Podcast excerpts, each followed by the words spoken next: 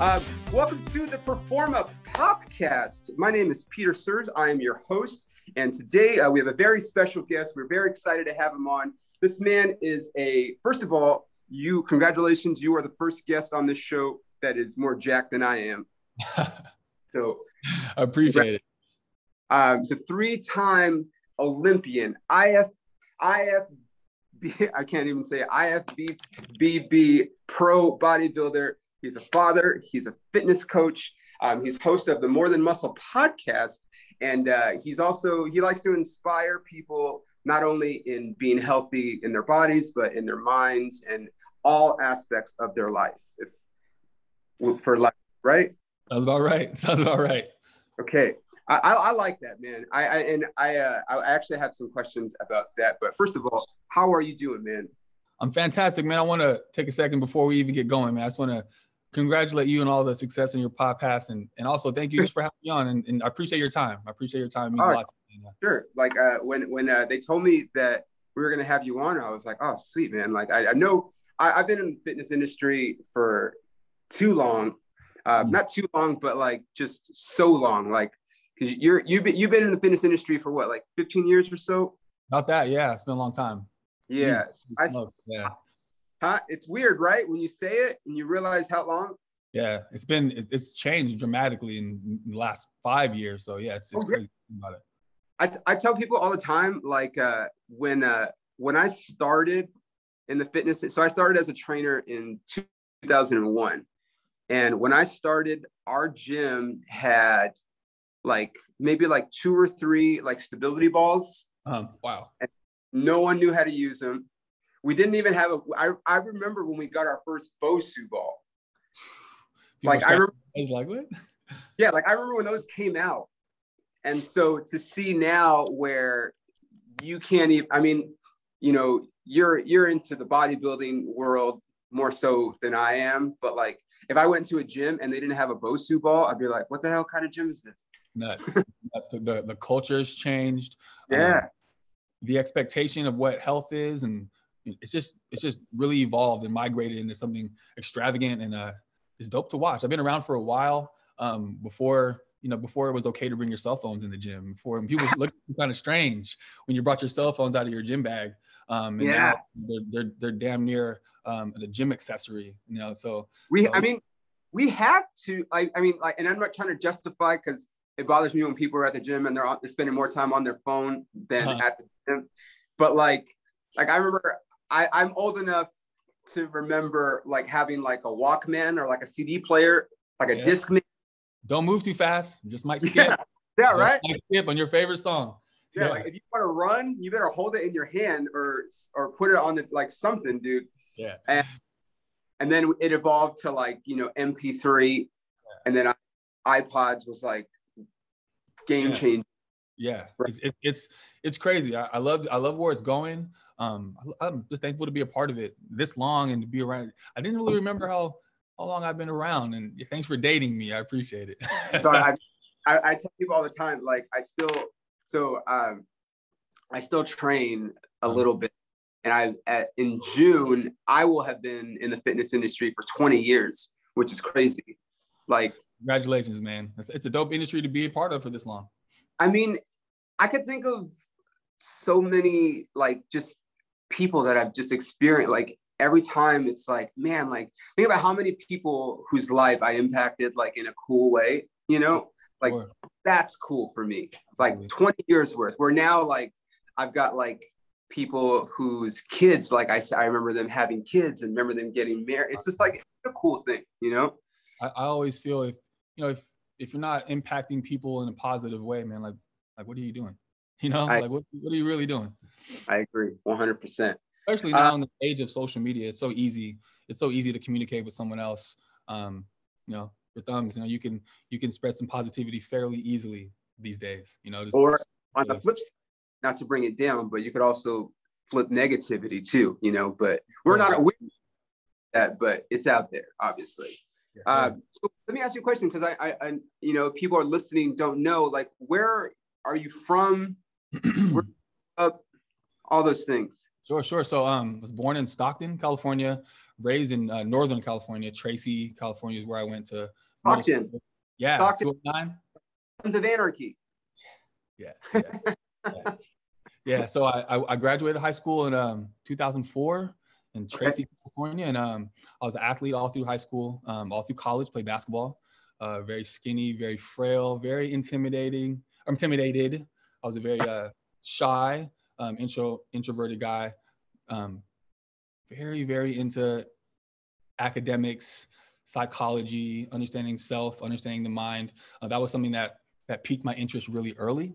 Fell into psychology in high school, graduated with a psychology degree, and played basketball throughout college. But I realized throughout training for school or training for basketball and those Olympic lifts and those athletic movement patterns, I fell in love with just learning how to mold the body into the mold the clay and mold the physique into what I wanted. I was really, really into comic books growing up.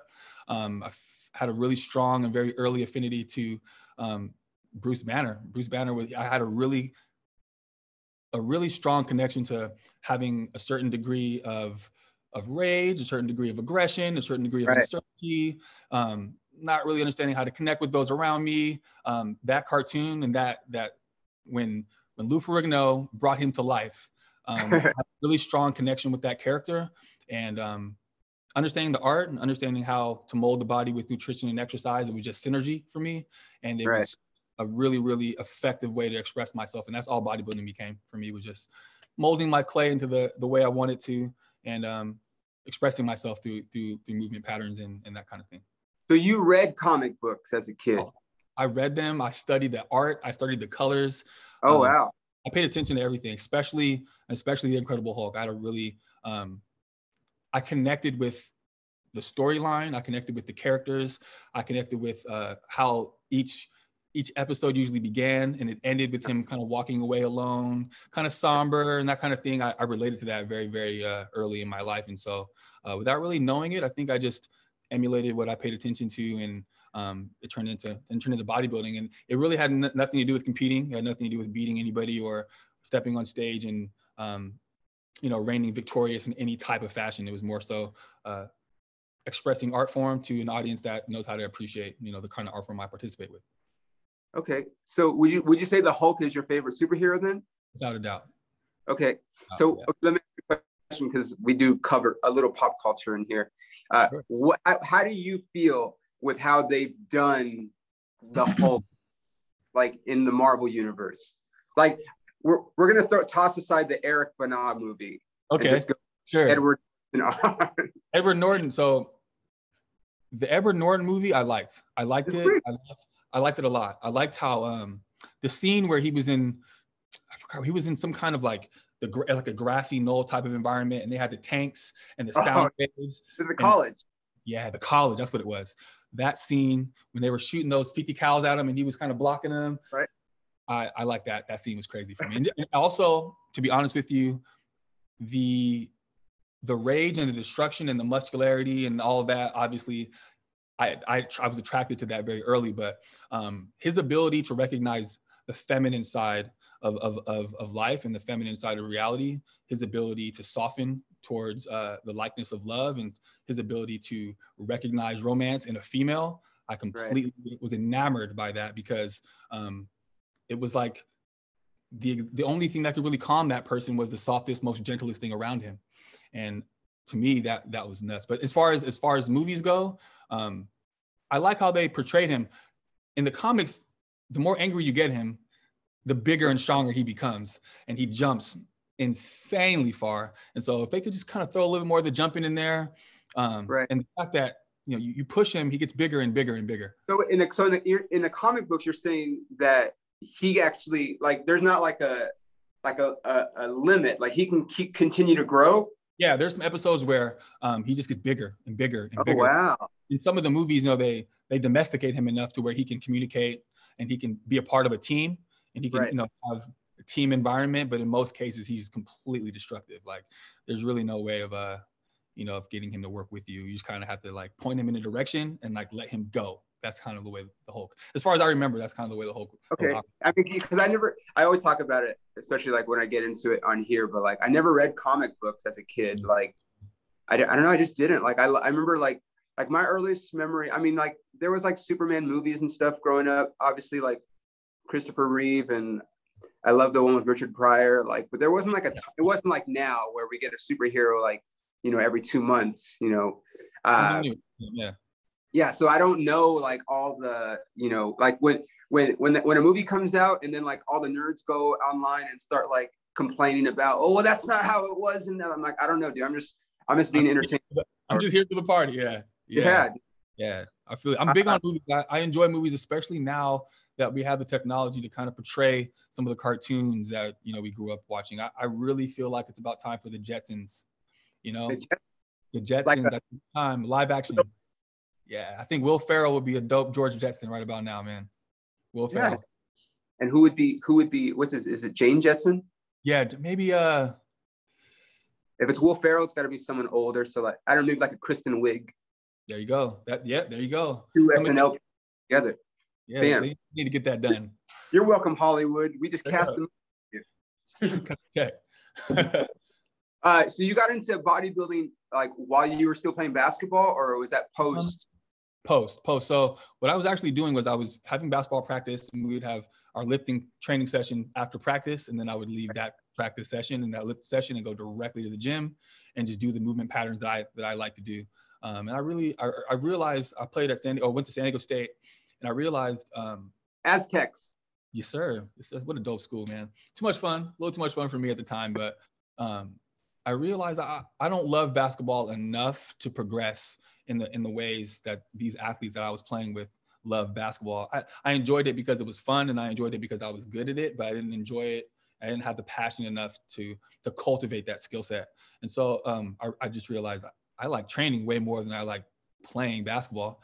And so after I was done playing, I just kind of, you know, devoted more of my attention and my energy into understanding the correct ways to do certain things and certain exercises, and really, you know, find my place in what I wanted to do in the gym. But I actually was going to these contests and just frequenting them just as a spectator and a lover of the art form.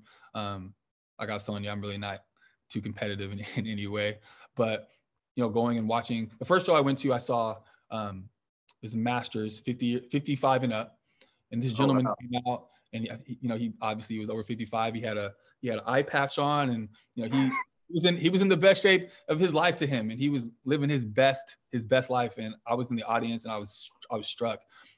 I didn't necessarily think I wanted to do it, but I definitely knew I wanted to be a part of this environment. It just seemed like a very unique niche environment where these people that show up to this event know exactly what I do, and they can appreciate, you know, what I do. And so I just started going all the time with no intention of competing, but I would just go, and people would ask me when my next show was, when I was going to compete.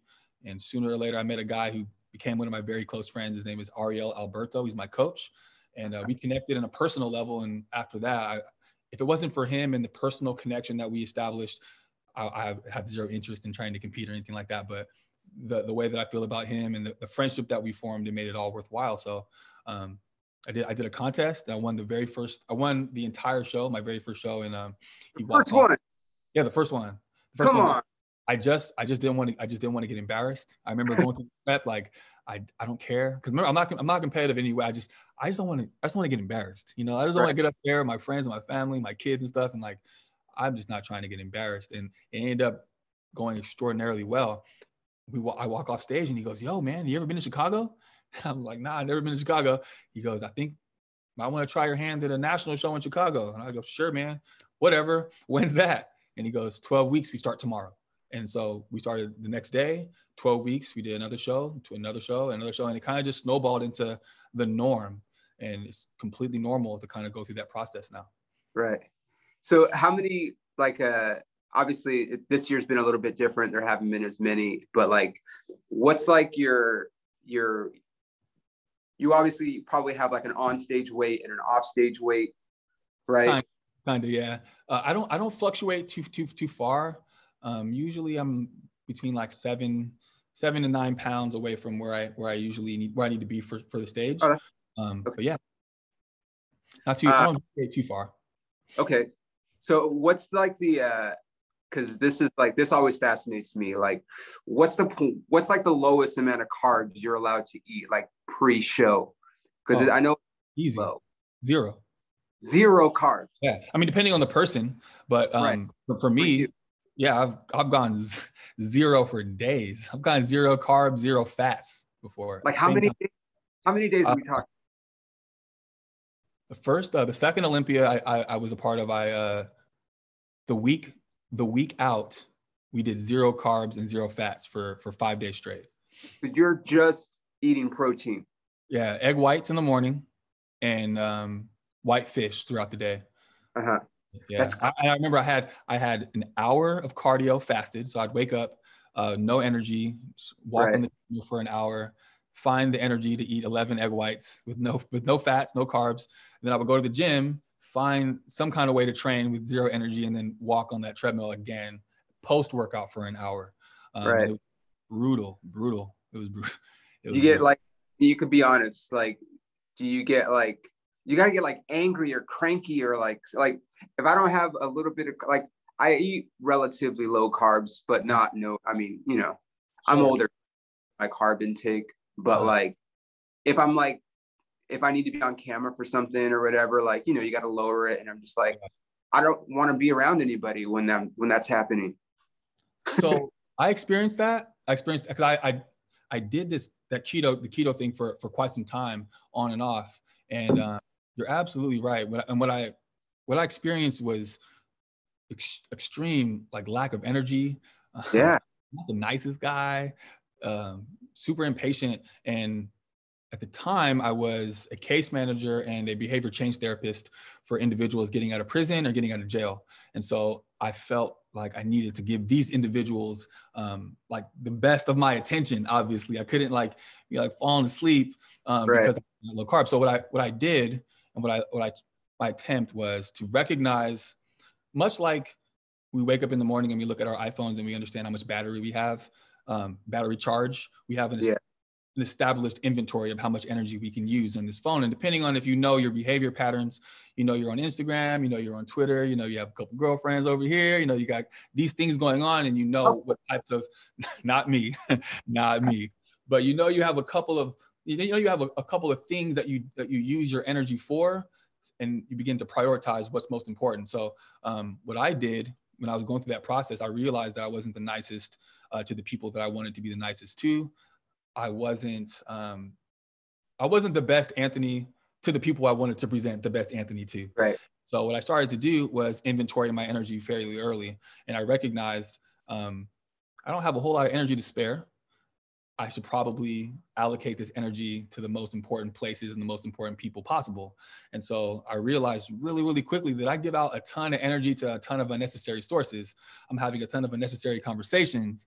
I'm listening to things that are draining me as opposed to depositing positive energy back into me. And so it was like a primal thing. I realized very, very quick, without like sounding rude about it, what was and wasn't worth my energy. If I didn't have much of it at all, I'm giving it to places that need it the most. And it made me super freaking efficient, bro. Like, it like put a battery in my back in terms of like, get out of the way. Anything that's not going to benefit me and my best self and my positive self, anything that's going to traject me in any positive ways, there's no time for it. It's like I literally don't have the energy for it. And then once I started eating carbs again and stuff, it was just that same process. Like, I think I know not to deal with this anymore, Yeah, it was rough. I'm not going to like sugarcoat it and make it seem like it was some, cathartic process, because it wasn't in that way, but it was absolutely a process nonetheless, for sure.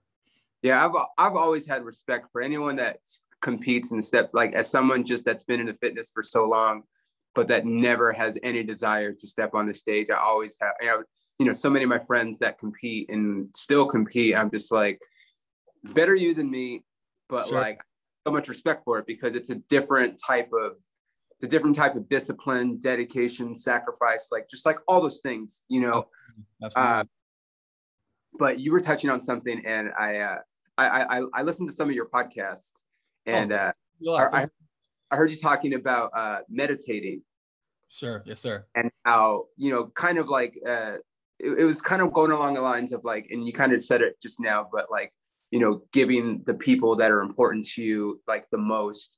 And so you talked about how meditation helps you with that because you want to be the best you, right? So that you could be the best. I was like, I'm paraphrasing, but like, you got it. That's right. Absolutely. Doing the things that you can to be the best you so that you can take care of the people that are most important to you. So that's kind of what I said, but again, but it was interesting to me because like, when you think like bodybuilders, you don't think like, hey bro, do you meditate? Like, it's not like, it's not common. I meditate, but like, it was just cool hearing it from like, cause I'm sure there's a decent amount that do it, but it's not the norm. Yeah. It's been a powerful addition to my morning routine. My mornings are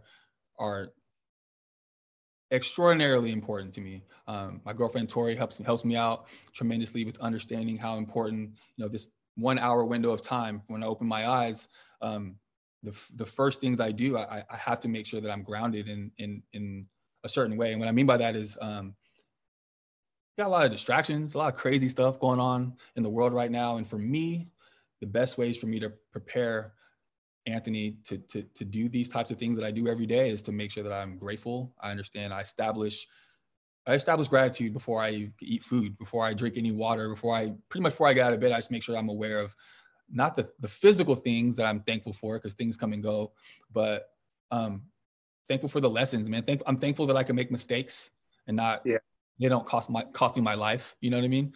I'm thankful that I can, you know, like breathe fresh air, those types of things. I just make sure that I'm like seriously and literally grateful for the most fundamental and mundane things that a lot of us take for granted. But then I meditate and I journal. I journal multiple times a day. And that just helps me understand my own thought processes, helps me put words to a ton of the feelings and a ton of the emotions that I feel throughout the day. And I feel like, you know, I don't necessarily want to make it a male-female thing, but men in our culture we're not always celebrated for being in touch with our feelings and being in touch with our emotions and knowing how to act or not act on those things. And so for me personally, it's been amazing. Actually, it's been pretty exciting, difficult, but exciting to understand my own thoughts and my own feelings and really begin to be precise and efficient with putting together the bricks, if you will, to become the better person that I want to be. You know what I mean? It's funny that you talk about journaling because I do stand up. I'm a stand up. Oh, no way. Yeah, I'm not funny right now, but in real life. I gotta check it. For sure. But like I too, like when I was listening to you talk about this, I was like, this is very similar. Like, so I meditate every morning. I only do 20 minutes though. That's enough for me. And that's hard enough. Yeah, but then I write, but I don't journal. I write because it's like a journal, but it's also like I'm trying to write like material, right?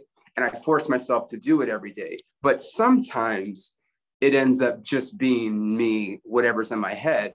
Sure. And I always tell people like, I write every day, but like 10% of it ever even ends up on the stage. But there is something about writing, you know, and for me, it's like, sometimes I'm trying to be funny. And then sometimes I'm just writing like, this is what happened. This is what I've been through. Like, I remember something about, you know, when I was a kid and this happened. And it's like, there is something to that. And I know a lot of people that do it, but it's not something, like you said, like guys don't really talk about it. I'm super interested in that process. I love comedy. Most of the movies I watch are, if they're not like superhero movies or something like that, they're pretty much comedies since I was a child. So I've always watched stand-up, and I watch stand-up just about every day, just about, to be honest with you. Every day? Yeah. If you're not laughing, man, what are you doing? You know, like, and you know what? I think that stand-up comedians, they hold a very unique and a very precise and a very necessary place in our culture. Whereas, especially in 2021, there's not too many places where one person can stand and speak their thoughts and feelings and emotions and whatever's on their mind with zero regard for any type of punctuation or like credibility or anything like that and not be interrupted. But everybody listen. In a perfect world, we're not interrupted. Sure. There are some hecklers, right? But there's to me, it's such a profound environment where you can stand there and say some crazy stuff where anywhere else, a grocery store, Barnes and Noble, dude, if you stand on the side of the street corner and say some things, you know what I mean? I love that you do that. That's dope, man. That's super dope.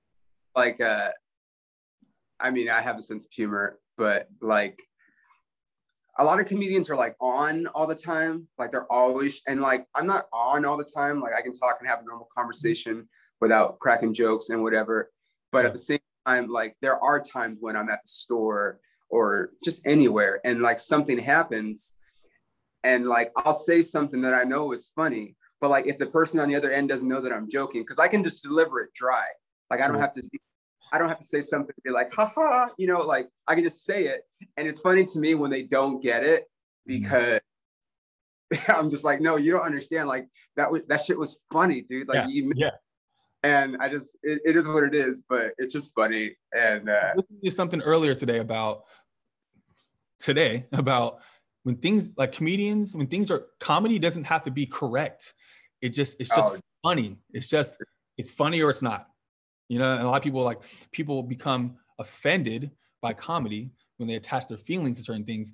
But what I was trying to say, comedians can crack jokes about some of the saddest occurrences in life. You can have a joke about death, and it makes people laugh. And people who've experienced death, man, salute to you, man. Comedians are, I think they're like the modern philosophers, in my opinion.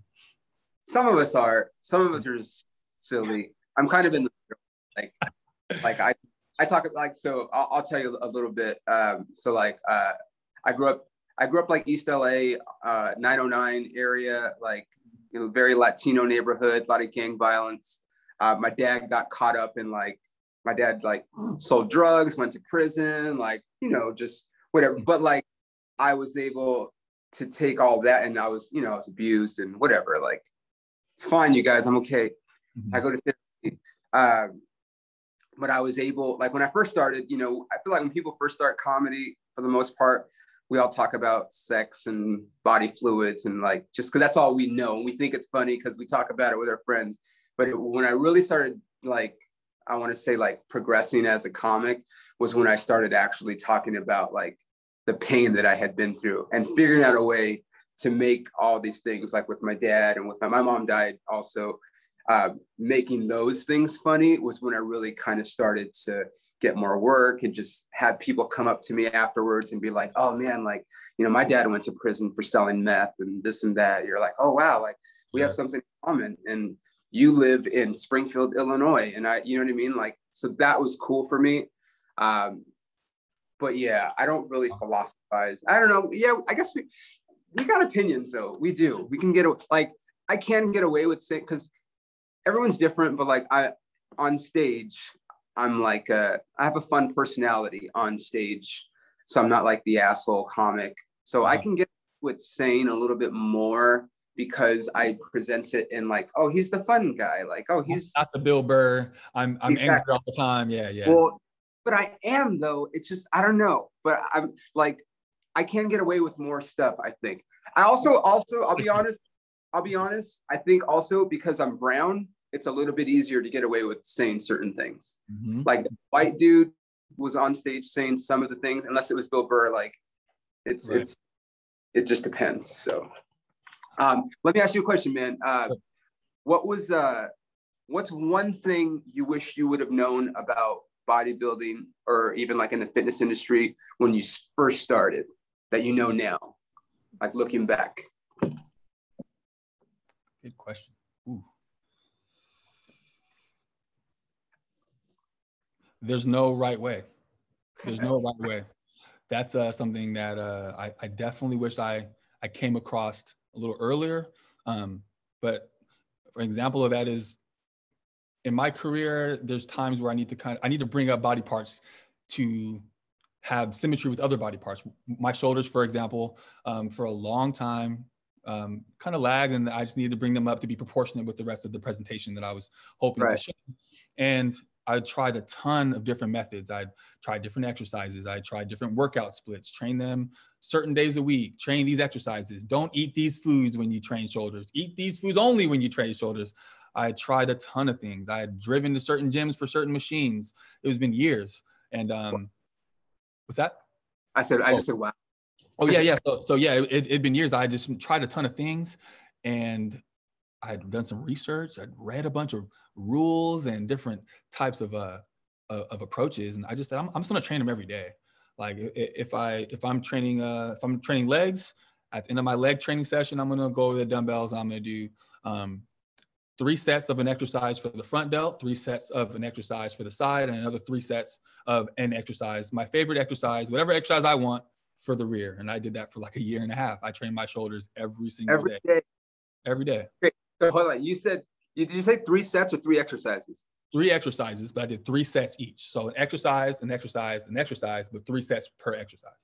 Got it. So, I mean, for some people, and this is funny because that's a whole workout for some people. Oh, snap. I never thought about that. Right? I never considered that. Sure. I'm like, that's 9 sets. I think if I did the math right, like that's for some people, not you, not, sure. But for some people, that's a whole workout. And so when you look at, like a bodybuilder or even like an athlete for that matter, and you like marvel at like, man, look at them. You think like, okay, well, this dude just did a leg workout and then he did another like a shoulder workout afterwards. And he does that every day almost. Like that's crazy. That's insane. When I was playing basketball in school, and I think it was middle school, I read a newspaper article, if I'm not mistaken. I hope someone doesn't fact check this, but I think it was Larry Bird. And Larry Bird was, he was shooting free throws, and he was so precise with his free throw that he could shoot a free throw without any rebounder, and the ball would hit the back of the rim and bounce like directly back to him. So he had figured out a way to be so accurate that he didn't need anyone to rebound. And, the reporter was like tripping. He was like, I can't believe you could do this. The same way I'm tripping. I was like, he could do that. But Larry Bird wasn't. Like he was like, it was the norm for him.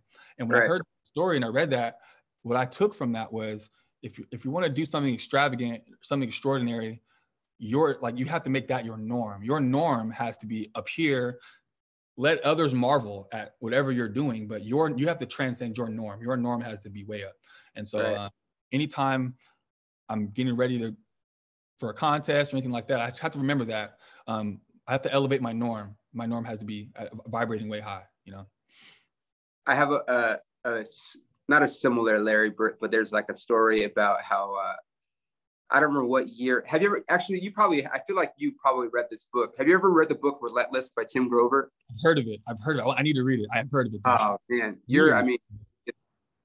I don't want to say it's life changing because I'm already but it's a great read, and I reread it all the time. So he trained like Michael Jordan, Kobe Bryant, Charles Barkley, like a bunch of but he talks about Larry Bird walked into like the locker room for the All-Star game for the 3-point contest, and he just looked around at John Stockton, whoever else was there, and he's like, so which one of you guys is going to take second place today? Yeah. And then he won, and you're just like, that's crazy.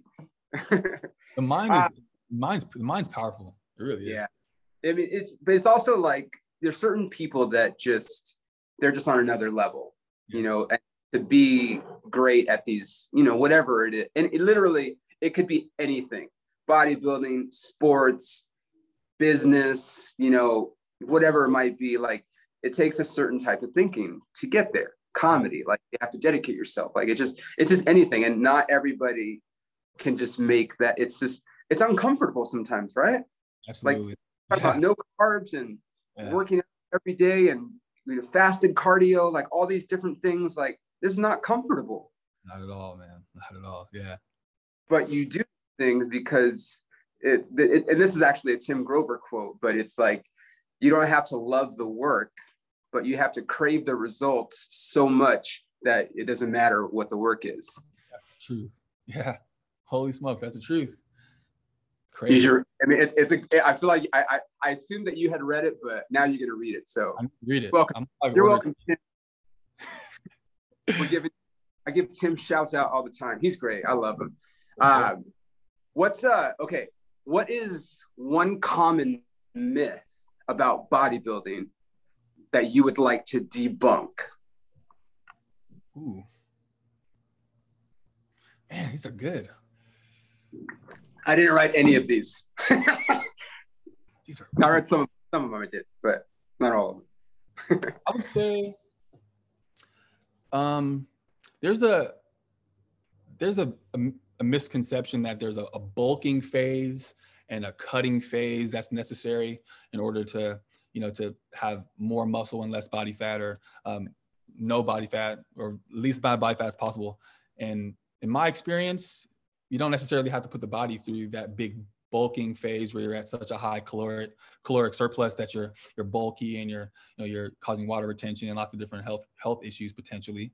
For me, I suggest raising the calories enough to be at a surplus, to be productive, to grow, and to lubricate the joints and everything like that, but not enough to be messy and to be unhealthy and to go. You're not walking around tubby on the off season. Like you're staying, this is, I call it, this is what I do, is like, I stay camera ready all the time. Absolutely. Absolutely. Like I just have a hard time abandoning the principle that got me to where I was. I've seen it. I've seen someone work super hard for months and months and throw it away in a matter of a few meals. But then again, you know, not to judge anybody, to each their own. I feel like it's a myth that you have to do that in order to make progress. You know, there's some competitors that I know personally who will be on stage at said weight, 200 pounds, and will bulk in their off season to 230 and then get back on stage at 200 pounds. Right. And, to me, sometimes it's an excuse to let loose the reins on your discipline a little bit. But the bodybuilders that I know and the people that succeed in this discipline, they're disciplined all year long for the most part. What do you walk around at? Geez, I haven't weighed myself in a long time. I would say right now I'm around 215, 220 ish, I would say. Okay. And obviously hardly any body fat. So what's your daily caloric intake? You know, I'm ashamed to say it, I don't measure my food that much anymore. But you measure your something. I don't. I have in the past. I had. And I don't even remember what they were anymore. It's been so long. But I'm eating clean constantly. Right. I do dabble in a little bit of ice cream here and there. Seem like you have similar genetics to me. You'll always be pretty lean no matter what. Yeah, I'm pretty lean, jacked, and I'm more like I have more of like I used to be a dancer too, so I'm just like a little bit smaller. I'm like a Captain America, and you would be like Thor if we had to. Or like, no, like Cap's a little. I'll take it, brother. But honestly, I've moved to plant-based whey.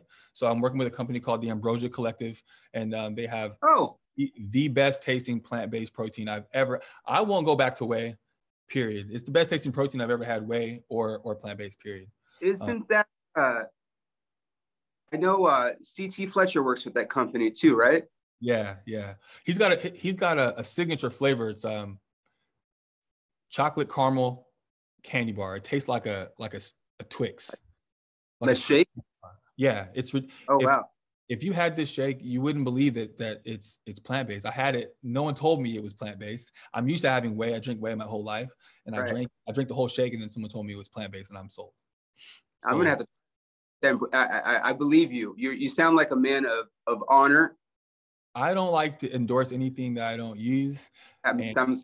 I talk about this all the time because all I gotta do is once someone tries it, they'll understand what I'm saying. Okay.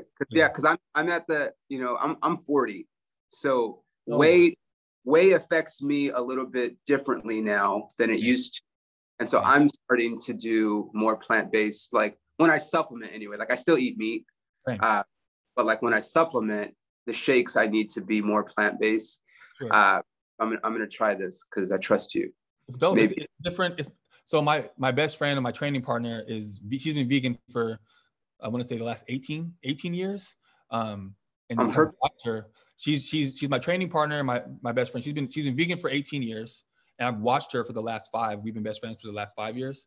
I've watched her try so many plant-based proteins and watch her like plug her nose and choke them down, and I gave her a shake and she's sold. It's crazy. It's anybody who tries it is sold. I don't mind. I talk about it all the time. All right. Ambrosia, you guys are welcome because you guys are stuck up to the roof now. Okay, who are three people, and you don't have to know them necessarily, but three people that have influenced you the most in your life? Ooh, man, these are good. Holy smokes. I didn't write this one either. Good questions, right? Yeah, influenced my most. My first son. I love both of my sons, Anthony and Phoenix, but Anthony was my first. He influenced my life tremendously. At the time he was born, or we were having my son, I was in a really, really tough spot. I was in some legal trouble. I was looking at maybe possibly going behind bars for a little bit of time. And I had no idea where my life was going or what I was doing, but he presented a North Star, so to speak. And I actually began journaling at that point. And I was writing everything I was going through emotionally to my 21-year-old son when he would be 21. And I was explaining things that an adult would understand. I was talking to him as though I had someone old enough to talk to, you know, confiding in him. And so he definitely influenced my life for sure. He still does every day. My son's amazing. Both of my children are amazing. He's 11. He's 11 years old. He turned out.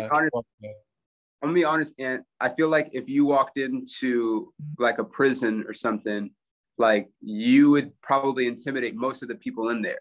Man, I was a very scared individual at that point in time, and it was a very frightening point of my life, filled with obvious stress and uncertainty. But my son, without him even being born, he presented this beacon of light. Just follow the light, you'll be fine. Just pay attention to this thing and focus on this thing and everything will be okay.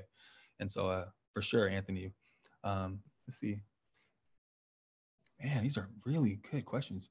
My youngest brother, Brian, he's influenced my life. He's younger than me, but he's wise beyond his years.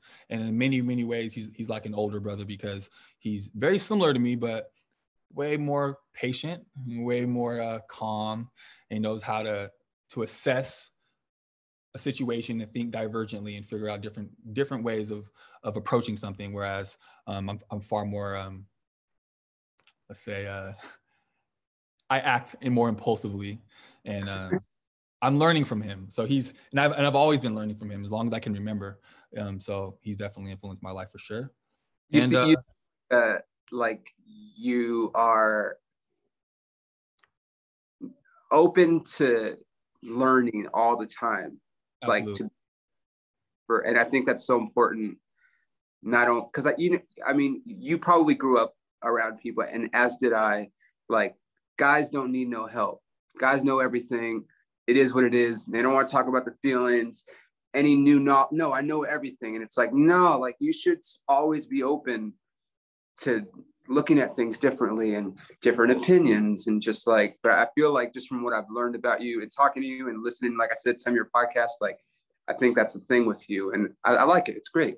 I enjoy learning. I'm just obsessed with trying to become the best human being that I can be, and I've learned just through being, you know, the years I've been here, 34.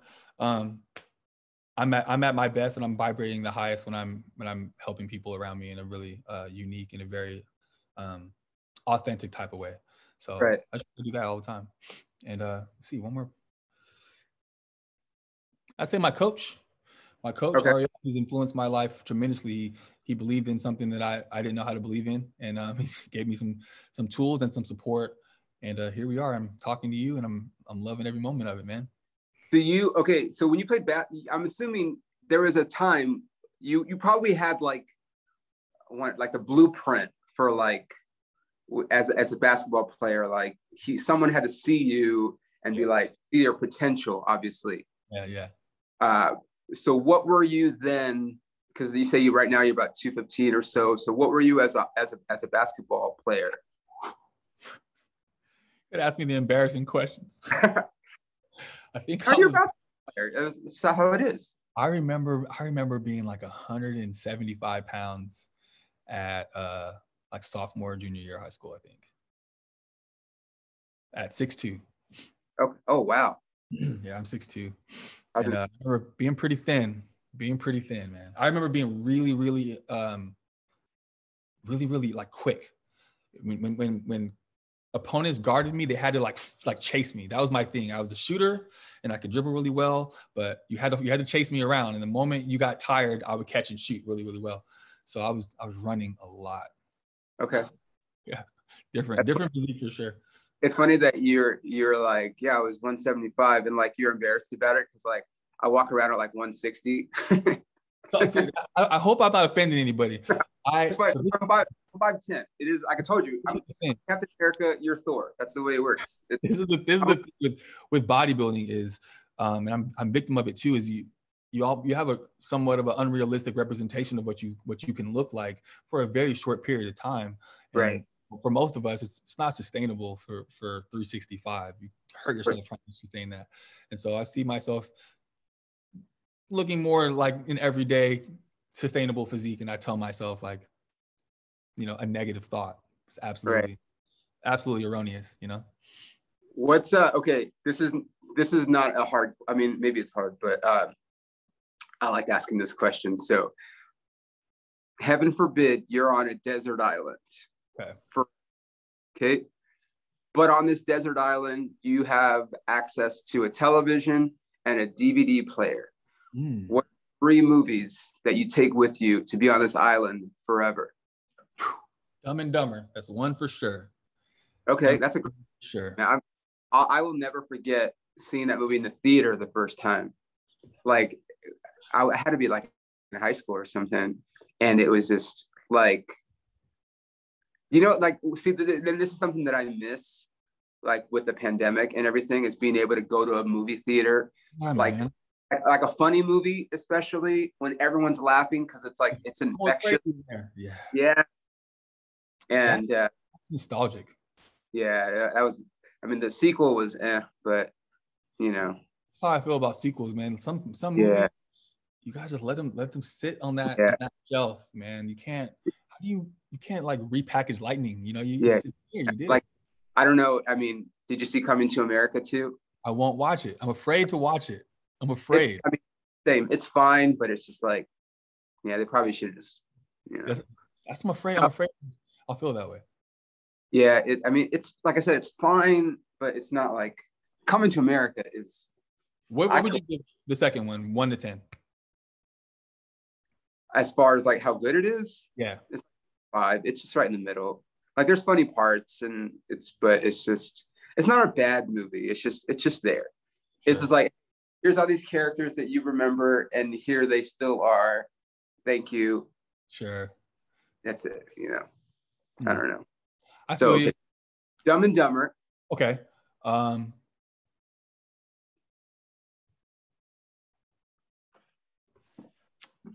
going to have to say the very first Hulk movie with Lou Ferrigno. What was it called? I think it was called The Incredible Hulk. Oh, I don't even think I've seen this. There was like a full length feature. Yeah. Now, have you met Lou? Yeah, I've met him a couple of times. He's pretty big. He's a big guy. He's a big human being. Still? Yeah, he's like 6'4". Well, when I saw him, he was like maybe a little like my height, but he's a big guy. Big hand. I didn't know he was that big. Yeah, when he was competing against Arnold, I think he was like 6'4", 6'5". He was much taller than Arnold was. So he's shrunk. Yeah, like, you know, when people get a little older, they kind of, you know, yeah, but he was still pretty big. Paw. Angry. Do you remember, he has a cameo in the Hulk. Yeah, he's a security guard. Yes, and I'm just so cool because if you know, you know, but if you don't, you're just like. Right over your head, huh? Yeah, like, it's just, he's just a guy, he's the security guard, and you're just like, that's just so funny. That's how I like Stan Lee. Stan Lee does that too in all his movies, you know. If you don't know who he is, yeah. R.I.P. I know. This is what you remember we were talking about like cell phones at the gym. Yeah, I've probably seen this meme, but there's a meme, and it goes like, you know, gyms in the 70s, and it has, and I'm assuming it's gold, but it's like Lou Ferrigno, Arnold, and all these fucking big ass dudes, and they're like pushing tons of weight, right? And then it says, gyms in the 2000 and whatever, and it's all these dudes sitting on their phones in between sets and you're just like, ah. Right. That's where we are. That's where we are. It's crazy. It's yeah, it's wild. That's where we are. I need one more movie, right? Yeah, you need one more, dude. I'm gonna say Inception. Have you seen Inception? Of course. I dig that movie. It's been a long time since I saw it, but if I remember correctly, that'd be a movie. I'm a thinker. I'll think myself around in circles. That movie would entertain me on an island. I could think. Christopher Nolan is, I mean, he's great. It is what it is. I have to watch a shitload of movies in order for me to be able to host this podcast. It's the rules. So I have to, know all these things. He did. Chris Nolan did one of the Batmans, right? Didn't he do Dark Knight? The whole like with Christian Bale, like he did all three of those. Here we go. Dope movie, man. He did the movie that came out that COVID messed it up, but Tenet. Oh, we were gonna watch that on. Is that on Netflix? I think we were gonna watch that. I don't know where it is now because it was. I remember watching it like when it came out in theaters because theaters were open for like a second, and then they did it like on demand or whatever. I won't ruin it since you haven't seen it, but I love Christopher. He's great. What's it about? I can't tell you. I just. All right, I'm watching it tonight. You got to just watch it. I could tell you this. Actually, no, I don't want to tell you this because you might not watch it. All right, deal. Watching it tonight for sure. Okay, man. Where can our listeners find you online? Sure. So I'm on IG at AntWoods, ANT_WOODZ. My podcast is More Than Muscle. I'm on Apple. I'm on iHeart and Spotify. More Than Muscle podcast. And Facebook, Anthony Woods. Facebook. Oh, do you have like a fan page? I don't. Not yet. You have a regular Facebook page. Like a person. Yeah. Oh, wow. And you're not maxed out yet? Sometimes I am. And sometimes I'm not. I don't know how that works with Facebook. They clean out the bots sometimes. Because I have like, I'm nowhere near being maxed out. But like, I remember same thing. Like I'm like, as a comedian, you want like a following, right? Yeah. Follow me, you guys. But like, you want, so like anybody that sent me a request, I'd be like, accept, and just watch it grow. And then I'd see the numbers go down. I'm like, what the hell? And they were just like Instagram does from time to time, like they clean out the bots because there are some bots. I'm terrible with Facebook. I have to admit it. I gotta do better with Facebook for sure. I mean, nothing against Facebook, but it's probably better that you don't spend a lot of time on there, if you know what I mean. Like, yeah. You're talking about like, you know, putting the positivity inside, like I forget who talked about this, but he was talking about how like how we eat a certain, like we eat well, right? We feed our good food to fuel our workouts, to give us energy throughout the day, and if we eat better foods, we feel better. Yes, right. And then it's talking about what you take into your brain, like what you read, what you scroll through, and how people will put good things into their body to take care of this feeling, but then they put crap on. So like, and I'm on social media, but like I try to be entertaining, but it's so true. Like we go through the Twitters and the Facebooks, and people are fighting, and you're just like, you're putting bad things in here. And as you know, someone that advocates, you know, people being mentally healthy, like, sometimes it's the best of not. It's probably better that you're not on there. Is all I'm saying. something about Facebook. I don't know what it is, but it's the algorithm. Yeah, it's just nothing but politics for me, at least. It's just political stuff. I'm not a very political person, so I can't be part of it. It's one of those things where like the more people get riled up, the more it'll actually show up in your feed. Mm. So the only way to work around it is to only like. Don't even like stop on something that looks like look at kittens or something, and then your feed will be like all kittens and whatever. Makes sense. Yeah, or like if you like for me, like I'm a big Dodger fan, so like everything Dodgers I click on, so like my feed is like Dodgers and gym, and like I try to like not even, I will not argue with people. I'll post, I do what's called post and ghost. Post something funny, and then I just bounce. I like it. Sometimes it's not, but that's, I appreciate you taking the time to join us.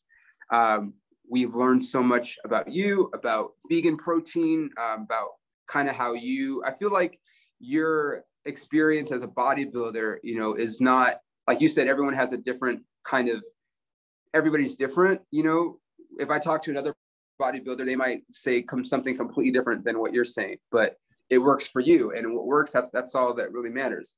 Do you have any do you have any shows coming up that you're going to be working towards something pretty soon? I don't have a date exactly yet, but something pretty soon. I've been working pretty hard. Okay. Oh, we look forward to seeing your results and everything. Cool, man. Like I said, thank you so much for joining. It was a pleasure chatting with you. Where are you? You're in California somewhere, right? Yeah, I'm in Santa Ana. I'm in Santa Ana. 714. Yes, sir. Yes, sir. I went to Cal State Fullerton, so I know very well. You're in LA, yeah? Normally, I am. Actually, and by the time this airs, I might very well be back. My girlfriend's from Oklahoma, and so we came out here a couple months ago just to get out of LA for a little bit, you know. But now that, by the time people hear this, they might be like, what are you talking about? LA's fine now. So, yeah, I'll be back soon enough. You know, but I've been traveling. Hope to meet you when you come back, for sure. Yeah, dude, I would love to, dude. That'd be awesome, man. I'll want to work out. I want to do a shoulder workout, right? Shoulder foods. We'll do it at CT Fletcher's gym. We'll do it for sure. Oh, dude, Iron Addicts. Yeah, we'll do it at Iron Addicts for sure. I would love that, dude. I met him at one of the Fit Expos, and I didn't get a chance to chat with him, like, but dude, totally. Thank you. Let's do it, man. I hope you guys that this recorded, because we had some technical difficulties going through here. So I hope for my sake and for your sake that we didn't, but it says it's recording, so I think we're good. So thank you, man. I really appreciate it. Talk to you next time, man. Thank you. Appreciate you, brother. Bye, guys.